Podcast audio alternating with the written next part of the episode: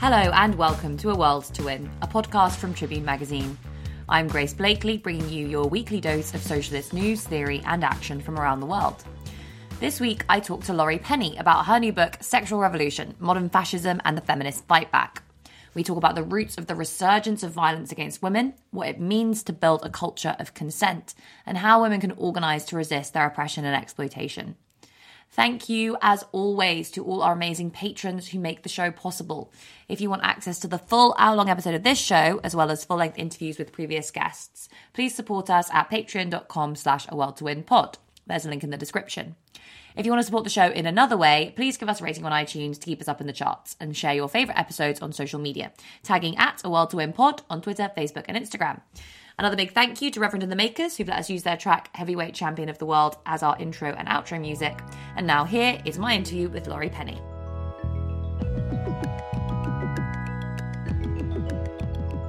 Hello, Laurie Penny, and thank you so much for joining me on this episode of A World to Win. How are you doing today?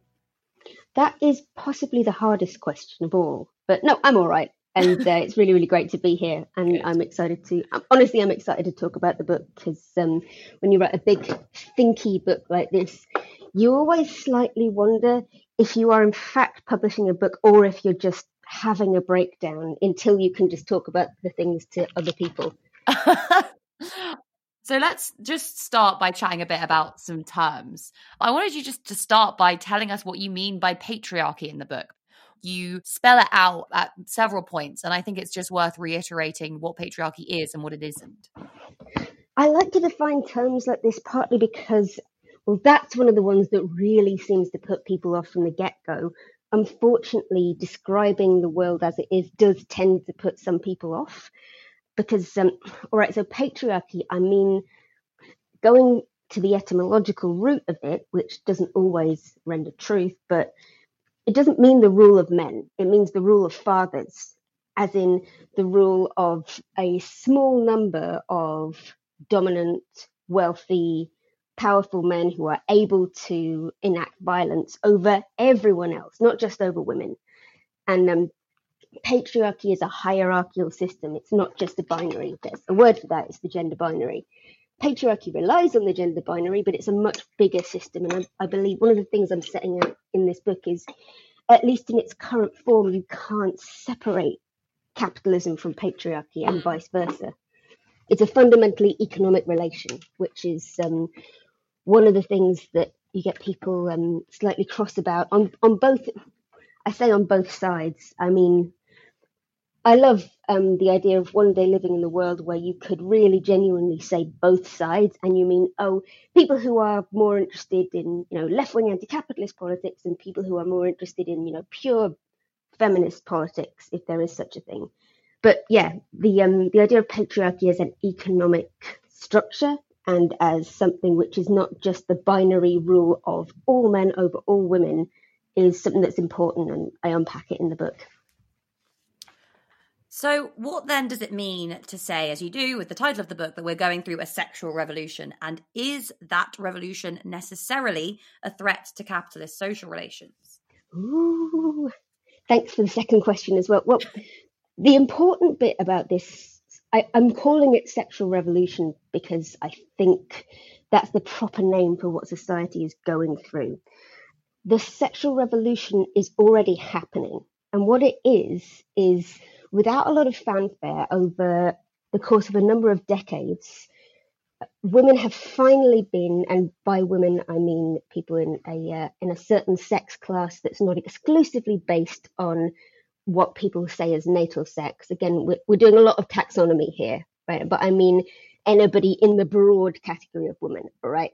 The sexual revolution is a fundamental change in economic and social relations between men and women, which means that women now have many more options and uh, don't have to put their lives aside or like shape their lives around um, social reproduction.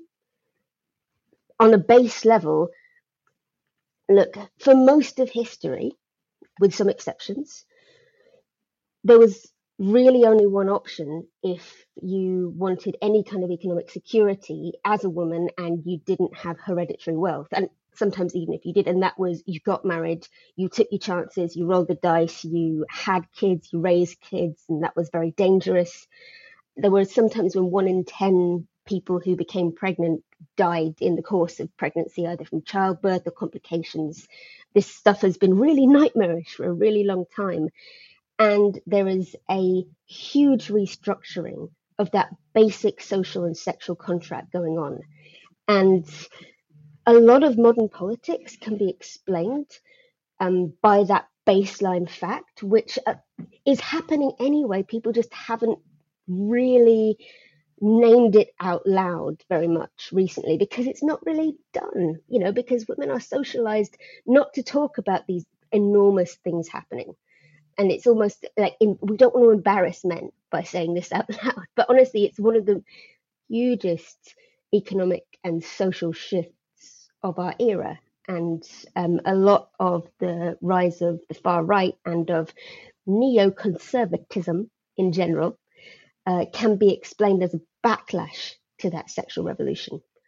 I just want you to uh, clarify a little bit again to what extent those patterns that you have been talking about that go back a very long time are hmm. very much imbricated in modern capitalism. And so the extent to which the sexual revolution is also also kind of threatens the reproduction of, of capitalism itself. Absolutely. So capitalism has always required a way to reproduce itself. And there's been various options over the number of centuries in which capitalism has existed in its modern and pre-modern form. And like most of those some some of the most like well known of those solutions have been for example the family wage which some socialists um, are still arguing for some feminists are still arguing for you know the idea that men would go out and do work for profit in society or for someone else's profit and they would be paid a wage would be which would be sufficient to support a family meaning a woman and children and that meant that women's economic dependence on men was structured into the economic deal and into the system of wage labor.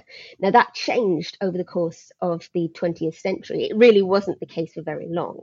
But we still live in a society which assumes that that should be the case. None of the, none of our other social structures have changed, which is one of the reasons that people sort of look back to a golden age of the family wage, even though a lot of people, it transpires, weren't actually making that wage at all.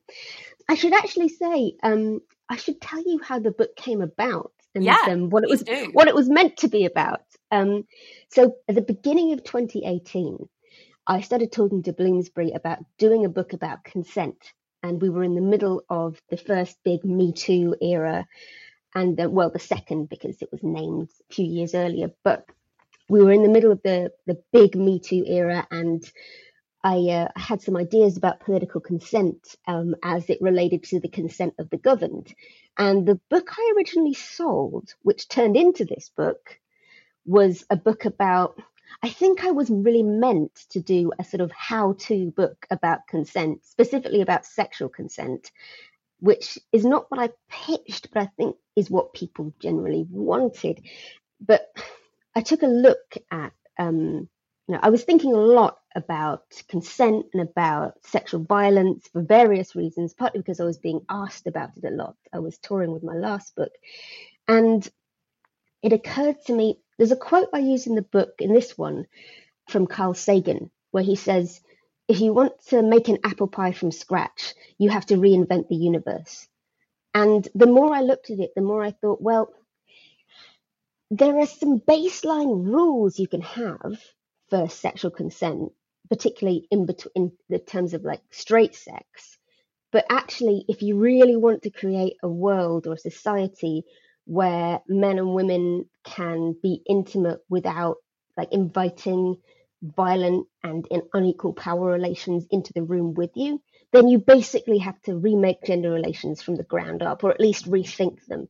And so I came back to my publishers and said more or less that. And they said, oh well that that wasn't what we were that was a bit of a bigger remit than what we were expecting and uh, my, my poor publishers have been very very patient with me as i've like run around and um like I've, I've related this back to the entire history of gender and labor relations and they're like good good, okay, sure. And, um, and yeah, they've been very, very tolerant. But that's partly why the book is so conceptually large.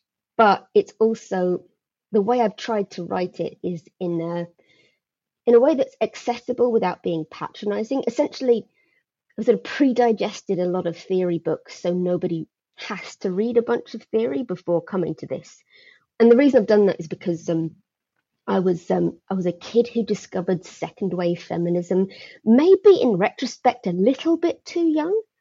So I'm 35 now, which means I'm from the very specific cohort where the internet really hit as a force when I was already in my teens. Um, so it hasn't been around my whole life, but most of my adult life. Like Facebook began, and I got my first Facebook account when I was in my second year of uni.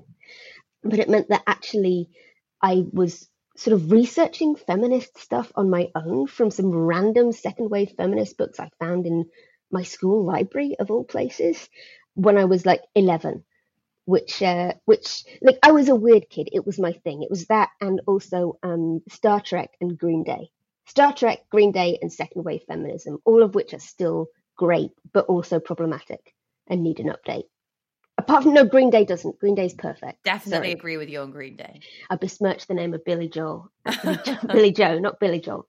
And um, although great. actually, I, I don't know if you saw, um, Green Day are apparently going to release a book of feminism. My sister texted me about this. Sorry, my sister texted me about this, and I'm like, I just don't know how to feel about that.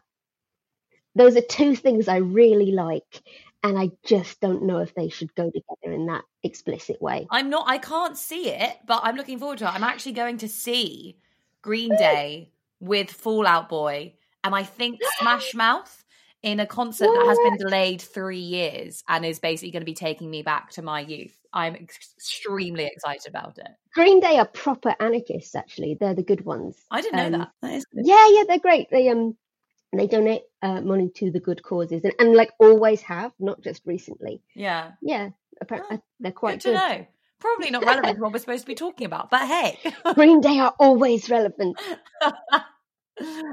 i'm going to ask you the next question. I don't know if connor will keep all of this in but we'll see. I dare you connor. I dare the listeners will love it. Okay back to very serious matters. Very serious start the book not coincidentally, by talking about violence and rape. Mm-hmm. Can you talk to us a little bit about what you mean by the term rape culture and how it relates to sexual authoritarianism? Rape culture is one of those terms that when people hear out of context, they think or, or they, they leap to, an assum- to different assumptions about what it means. But rape culture isn't a culture where rape is common and ubiquitous, although often it, that often is part of it rape culture is a culture or a society where rape and sexual violence are tacitly or, or implicitly condoned. You don't have to be a rapist to participate in rape culture. You don't have to be a victim of rape to participate in rape culture. You just have to be part, like, rape culture is when a person is a victim of sexual violence and speaks about it, say at work or in a community group, and they are either not believed or they are believed, but people take the side of the predator because that's what's more comfortable and like socially beneficial to do. That's rape culture. Um, rape culture is a, a broader set of social assumptions, which are the foundation of sexual authoritarianism. And sexual authoritarianism is what underlies the economic system of patriarchy like we were talking about. So, and again, this is like um, when I've been using terms like this for more than 30 seconds, I kind of want to say park life. I but, know. Yeah. You know I mean? but that's a, it's a, it's a bit unavoidable, which is yeah. why I've kind of gone back through this book a few times and tried to make certain things clearer. But the assumption of rape culture is that men are have a base entitlement to women's sexualities, to the use of women's bodies, not just for sex, but for all sorts of things. Like they have an entitlement to women's attention and time and the labor of women's bodies and um, and viewing women and girls and femme people as a like an undistinguished natural resource to be exploited. It's a logic of exploitation that I argue in the book is very similar to the logic of capitalist exploitation, mm. as well as being part and parcel of the same like overall economic structure. Park life. Sorry. Okay, so why do you think that we need to we need like a wholesale redefinition of the meaning of the term consent? Oh, um, I think well, certainly in terms of how we understand sexuality and how how we do sexuality on a, on a practical level, which sounds very unerotic. How do we do sexuality on a practical level?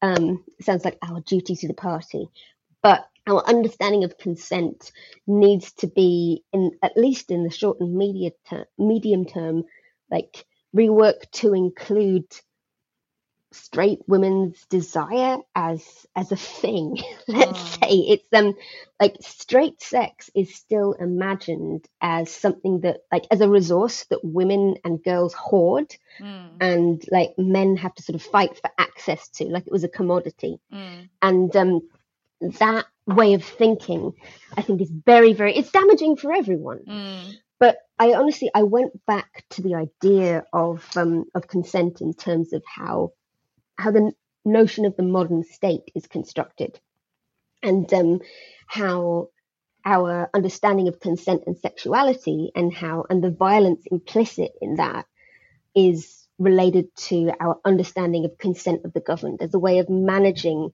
hierarchy as a way of managing conflict and preventing it and um, and reifying certain structures of oppression park life Sorry, I'm going to keep doing this because I hear myself saying it. Like, I'm really trying. If anyone needs to ask Laurie the meaning of anything she said, you can at her.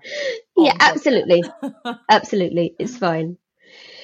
Oh my goodness. Yeah. Um, but yeah, I am. Um, uh, I then had to go back through it again because um, at, by this point, when I was deep into the, you know, this, this relates to why um, representative democracy was never um, was never the fully consensual system it was supposed mm. to be, and um, at that point, I really was going on uh, on a bit of a like. I, I'm not going to call it a, a breakdown because I was really enjoying myself. You know, I was having a lot of fun, um, but it was uh, January 2021, and uh, I was in a house by myself in Los Angeles with, um, you know, the entire world collapsing outside, and um, I was listening to more podcasts than usual. Yeah. And um, uh, when I when I started actually inventing words, I was like, no, you're not allowed to invent words for this, Laurie. you, you, use that. We've already got a lot of. We've words. all been there. Make it simpler. Yeah. I think every, I think a lot of people have done who like like playing with ideas and going deep down the rabbit hole is completely fine, um, as long as you have contact with other human beings who will yeah, occasionally tell, you, tell you to get over yourself. Yeah, valve. exactly. and at that point, um, it, it wasn't um, epidemiologically possible. So yeah, but um, by the time I did final edits, uh, the world was slightly open again. So I want to ask you a bit about. I mean, this is like you know the subtitle of your book, so it's a really important part mm-hmm. of your argument. Why you argue that, and this is a quote from your book, a certain strain of revanchist sexism mm-hmm. is a point of entry to fascism. Yeah. So the modern far right is organized. Obviously, all fascism is kind of the same in some ways, but modern fascism, the entry point is often not racism. For a lot of people, at least, mm. it's misogyny. Um, because the thing, the thing is that one of the big differences between fascism now and fascism in the 30s and 40s is that everybody knows, in theory at least, that the Nazis were the bad guys, right? Mm. And so it is quite hard, not as hard as you might hope, but it's quite hard to get people to right away sign up to would you like to become a Nazi? Right? You have to be a little subtler than that. That's why, you know, I've looked into different studies of how, like, extremist recruitment, not so I can do it myself, I'd be very bad at that, but um, just to, to understand how it works. And um, a lot of the entry points for this, which um, like set people off down that rabbit hole, um, and by people in this at this stage, I mainly mean straight white men in the global north, although not always. Um, but there is a huge sense of resentment at uh, lack of access to all the things that women are supposed to owe to mm. men and boys, and all the things that in our narratives, what it means to be a man or what it means to be a woman, like women are supposed to give to men as a sort of natural affect.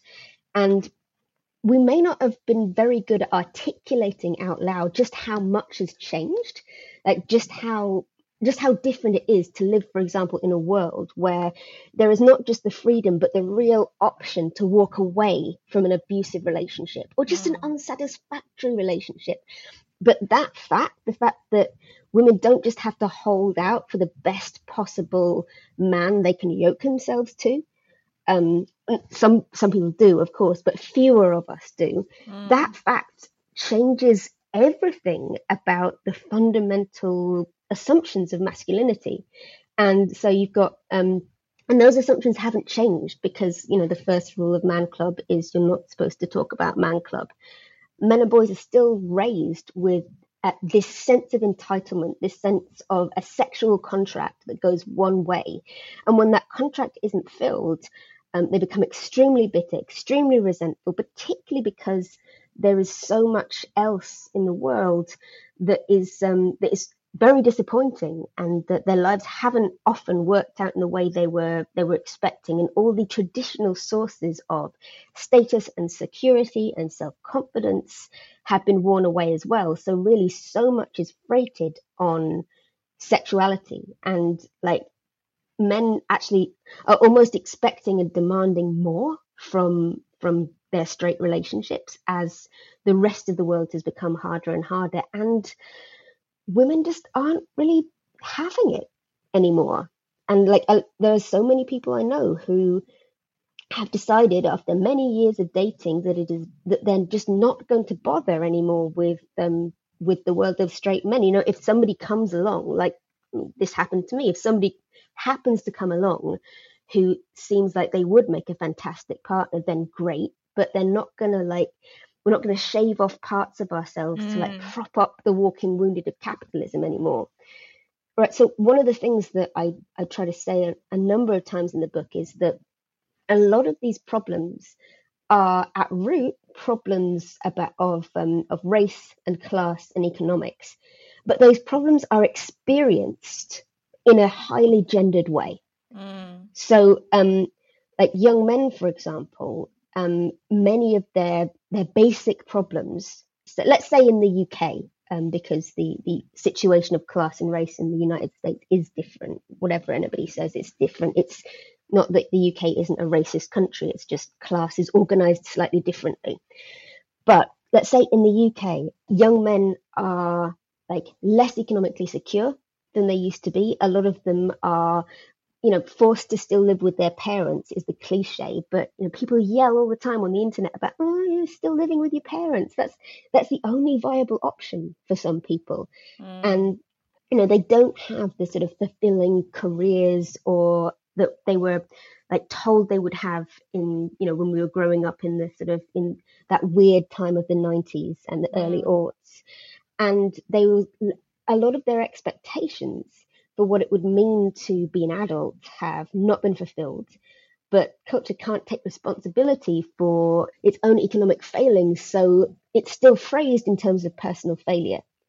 And and when it's experienced, when that's experienced, that sort of sense of personal failure and loss and fear, it's experienced in a gendered way for everyone. But for young men, it can feel like I'm a failure as a man. You know, I'm not the kind of I'm not the kind of man that I was raised to think I ought to be. I'm not, you know, I'm not the hero of this adventurous story that I was meant to be starring in. And that sounds like that.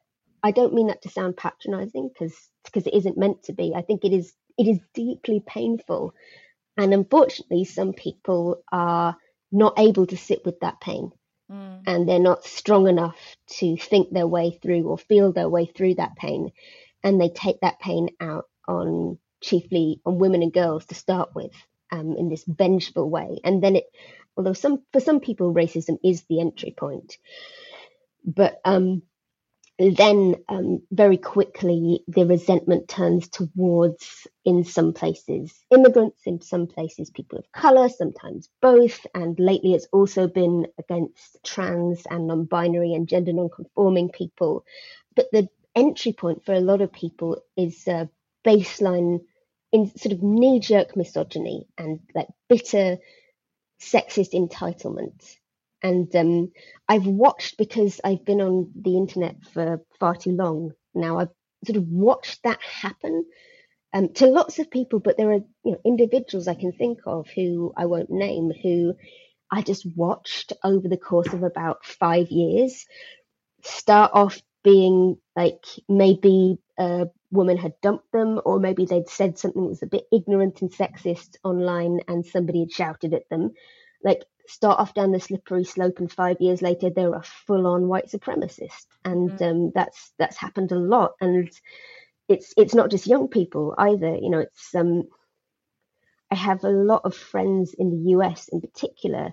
And in the us again like racism is much more complicated as as a combined entry point there but um I know a lot of people who have lost like entire sections of their family to this these weird cults. Mm. And blaming the internet isn't really enough of an answer because that's like blaming, like, it's like blaming the radio for fascism in the 1930s. Yes, it was a useful tool, but it was a force amplifier rather than the origin of the distress. Mm.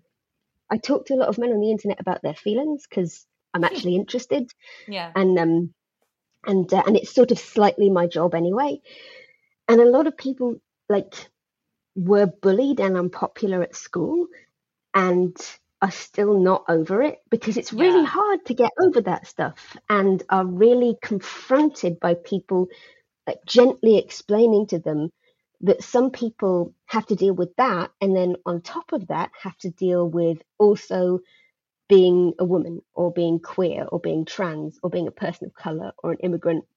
But that doesn't mean that the deep pain of being singled out and excluded or picked on or or assaulted isn't real pain.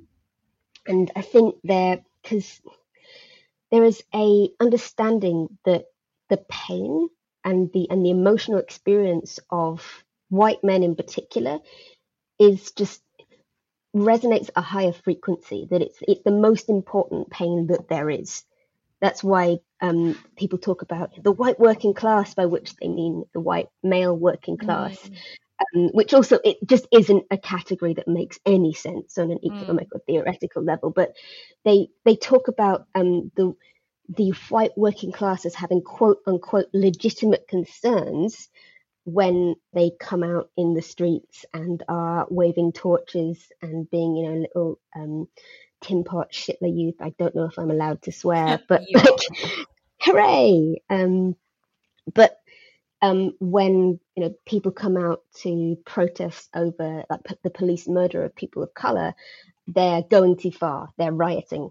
Um, they're they're just thugs. They don't have legitimate concerns, even though that pain is, you know, it, it much more urgent in so many ways. Um, it's about whose whose emotions count whose mm. pain and suffering matters. So, like, and that's one of the reasons why, for example, when it comes to issues of, of rape and sexual violence, we're still far more concerned with with the feelings of people who might be accused of rape, falsely or otherwise, than we are with people who are raped. Mm. And that that kind of suffering and that experience doesn't seem to. Re- I think honestly, there is still a a basic assumption, I'm overusing that word, I know, but there's a basic assumption that only white men really have feelings. there's a point that you have in your book, which I think is really interesting and relevant, especially in the UK. There is this real assumption at the moment that is linked into Islamophobia that basically mm-hmm. only kind of brown men commit rape or sexual violence. And you talk in yeah. the book about how sexual violence is characterized as an outside threat. Absolutely. And um, thank you for bringing it back to that because I've actually, I'm, I'm writing a new piece about it. Um, mm. The idea of the outsider rapists um, comes from, I'm, I don't know if she originated the idea. I'm pretty sure she did, but the phrase "the outsider rapist" I got from Angela Davis, who was mm. writing about the rape myths in the in the mid-century United States, where the only time that white supremacist culture paid attention to questions of sexual violence was when black men were accused, often falsely, seems like usually falsely, of acts of sexual violence against white women, and that was used to justify lynchings as well as all kinds of um, like less horrifically horrific but really really bad laws and acts of violence um, against black and brown people. And you see that logic repeated in Europe today, where the idea is that sexual violence is real, but it's a it's a threat that comes from outside. Sexual violence that exists within the white supremacist or the white in group never counts as sexual violence because white men are entitled to the bodies of white women. You know, they own white women, and uh, it's uh, sexual violence is imagined as as a property crime.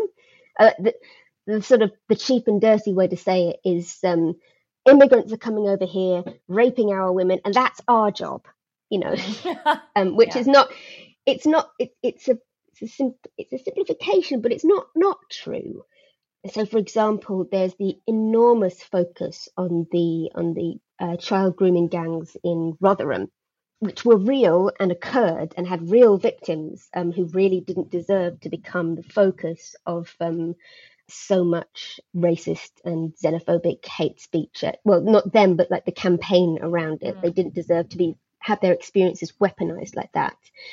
But um, the many, many, many, many, many, many women and children who are victimized and preyed on and exploited by white men in the United Kingdom are are invisible somehow because that doesn't count mm. as rape. That doesn't count as a violation. For many many years, rape was a property crime. It wasn't a crime against a person. It was you would uh, you would like literally uh, made. It was treated like you'd like you'd broken an item in a shop. Mm. You know, and and sometimes what like the punishment for punishment for rape was you had to marry the person you'd raped mm. and that was meant to make it okay and we still those laws mostly aren't on the books anymore though it took a very long time to get them off the books in most countries but we still live with a lot of the cultural assumptions that the cultures that wrote those laws um, passed down to us and we're not um, it takes a long time for those stories to change and the stories we tell each other and ourselves about who we're supposed to be in the world. And that's why I think all politics are identity politics, honestly. When people talk about like white supremacist politics are identity politics, they're just um, politics that are about um, again, uh, it, it, doesn't count as identity because that's just being normal. Mm. What do you mean when you say that modern masculinity is its own worst enemy? And I want also to talk a bit about the sexual revolution ha- that you've talked about has, in some ways, allowed us to start to reclaim and redefine what it means to be a woman in an expansive mm. sense. But there seems to be this absence of positive models of masculinity. So I'm going to ask you the slightly provocative question What does a good man look like? oh my goodness. Well, actually, that's a question that comes up a lot um, because I think there is this real feeling among the large number of men and boys who are just sort of hanging on white knuckle to a sense of personal decency, who like who didn't drink the Kool Aid and haven't mm. gone round, down that rabbit hole. And that's not that I actually believe in giving cookies to everyone because I'm that kind of person. I don't think other people have to. Nobody else has to, but I'm just like that's sort of where I'm like I'm like, yeah, you're doing great. Everyone, I think it's like I think being a decent human being in this world is quite hard, mm. and people should get a, a pat on the back for it. We all should for trying.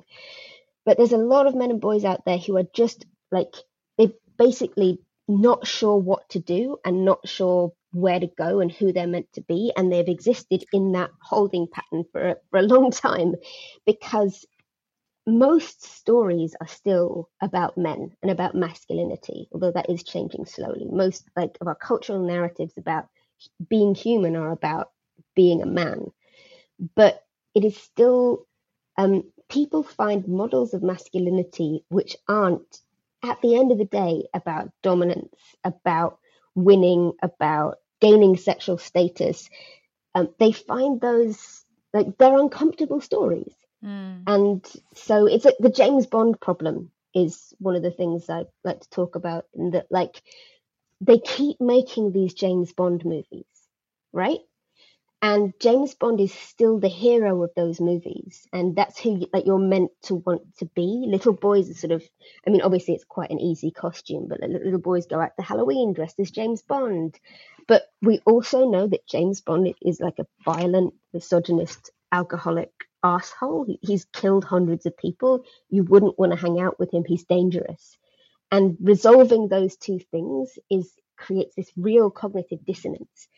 Um, and I think like it's not just about role models so much as it's about normalizing things. Like I, I'm I'm kind of over the concept of role models in general, particularly when people talk about role models for women and girls. Like all our role models were meant to be, you know, these high flying career women. You know, look mm. at them; they've mm. got ten kids and they run two companies. I'm like, that looks like exhausting. you know, when like the revolution will have really made gains when like there's a narrative where like women and girls are allowed to be just like people who give the full sixty percent.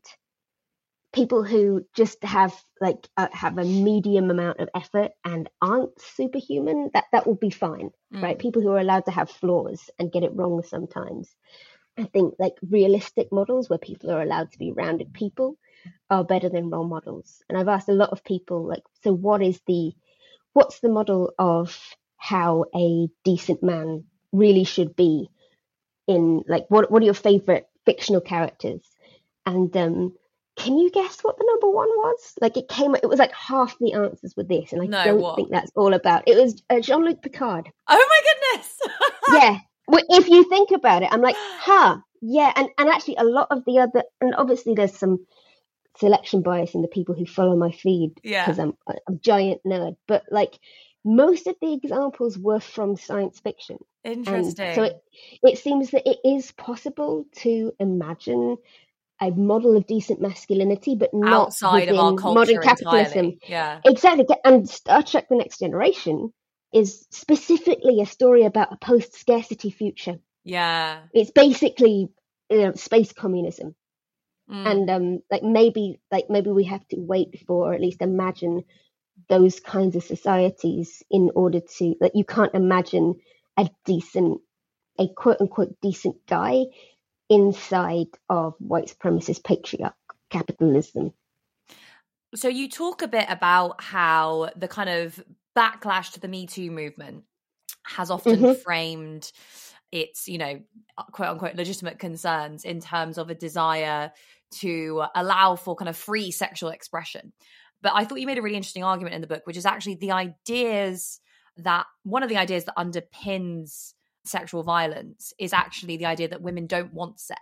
So that yeah. actually sexual repression is part and parcel of this kind of, you know, system of rape culture. Can you talk a little bit more about that? And also the politics of desire more generally. Basically, thanks for summing it up like that because this seems to me very obvious, but it's one of those things that you look at. It took things like the Me Too movement to make the basic false assumptions of of modern sexuality visible. And one of the most important of those assumptions is that sex is something that men want and women have and control. And sex isn't something that women actively desire. And also that sex is a thing that you can distribute rather than, you know, something that people do together.